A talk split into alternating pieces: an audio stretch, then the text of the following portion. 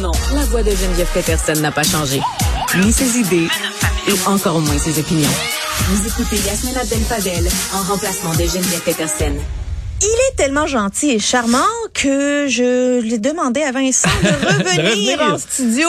On avait oublié un sujet tantôt. Ben oui, puis il est tellement important parce que je veux t'entendre là-dessus. Oui, parce que c'est une histoire que j'ai trouvée intéressante parce que j'avais, j'avais jamais entendu parler de cette problématique-là. Probablement que toi non plus. Le fait que euh, les femmes dans des accidents de voiture ont tendance à avoir davantage de blessures graves. Pourquoi? Et, et là, tu te dis effectivement pourquoi. Et le, le, le centre de l'affaire, c'est que les mannequins dans des accidents de voiture, C'est des hommes? ben c'est des hommes. Et que les blessures chez l'homme et les blessures chez la femme, ce qui se passe lors des accidents de voiture, le type d'accident de voiture, il y a des grands changements entre hommes et femmes qui ont jamais été pris en considération auparavant. Et là, c'est la première fois dans une étude assez large en Angleterre, on a pris le temps d'aller vérifier les blessures auprès de 7 000, 70 000 patients euh, qui avaient eu des accidents et des traumas majeurs dans des accidents de voiture entre 2012 et 2019 en Angleterre. De un, les hommes ont plus d'accidents, ça, on, on- on le savait déjà, mais euh, au prorata des accidents, les femmes sont euh, le double de fois ou presque coincées dans le véhicule. Euh, donc, euh, on sait, là, on a besoin des pinces de désincarcération et des risques d'incendie. Donc, deux fois plus de chances d'être coincé dans le véhicule et euh, ont en général des blessures plus graves à la colonne vertébrale, aux hanches, alors que chez l'homme, c'est davantage le visage, euh, la poitrine. Et pourquoi? Euh, ben là, il y a certaines réponses. Entre autres, on dit, euh, on comprend que la poitrine euh, Ben, et la ceinture peut morphologiquement. bloquer blo- morphologiquement. Il y a aussi que, vu que les, les femmes ont davantage de blessures aux hanches lors de gros de- d'accidents majeurs, ben si tu as les hanches cassées, sortir du véhicule, c'est beaucoup plus compliqué que pour quelqu'un qui a une jambe cassée, par exemple, ou euh, parce que là, tu es complètement déstabilisé. Euh, aussi, la position de conduite. Les femmes sont souvent beaucoup plus près du volant. Euh, c'est certain. Moi, ma mère est assez petite, puis elle s'était fait dire à un moment donné, tiens-toi un peu plus loin parce que vraiment, t'es trop près. Coussin gonflable se déploie. Tu peux avoir un- être blessé carrément par le coussin Ben, je peux gonflable. te dire que moi j'ai de l'air d'une mouche dans mon euh, dans mon camion. Je suis tellement collée Ben, c'est ça. Et, et ça, ça peut effectivement faire des blessures. Ça, c'est pas calculé non plus dans la conception des véhicules ou des coussins gonflables, ou du moins très peu. Et aussi, on dit, si on prend, parce que le, le mannequin, euh, il est pas, euh, il est non genré là, mais on comprend qu'il est fait sur une morphologie Un gabarit. euh, masculine. Par exemple, on dit la, la largeur des hanches, parce qu'on se demande, on se rend compte, ok, les femmes ont davantage de blessures aux hanches. Pourquoi? On dit sur le mannequin en question, la largeur des hanches équivaut en général, si tu le mets sur, le, une, femme, à un enfant, une adolescente de 12 ans.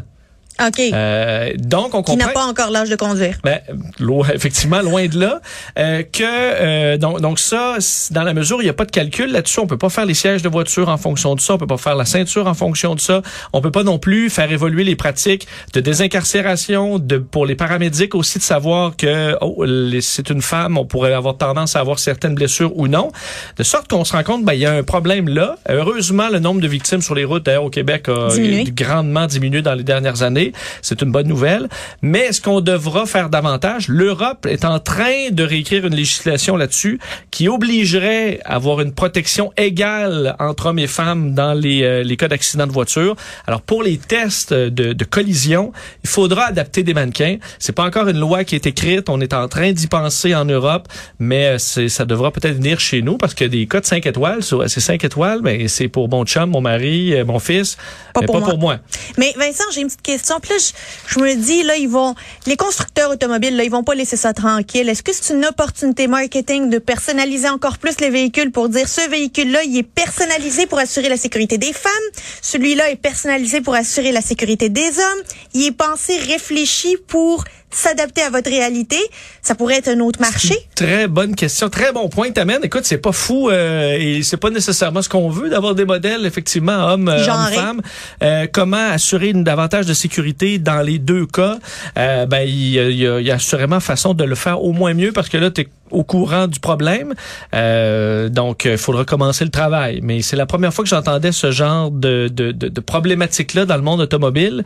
Et euh, ça montre qu'il y a quand même une bonne liste de choses, des fois, comme ça, où tu dis, OK, c'est vraiment fait pour les hommes ou pour les droitiers ou pour... Et que souvent, une partie de la population qui est laissée pour compte.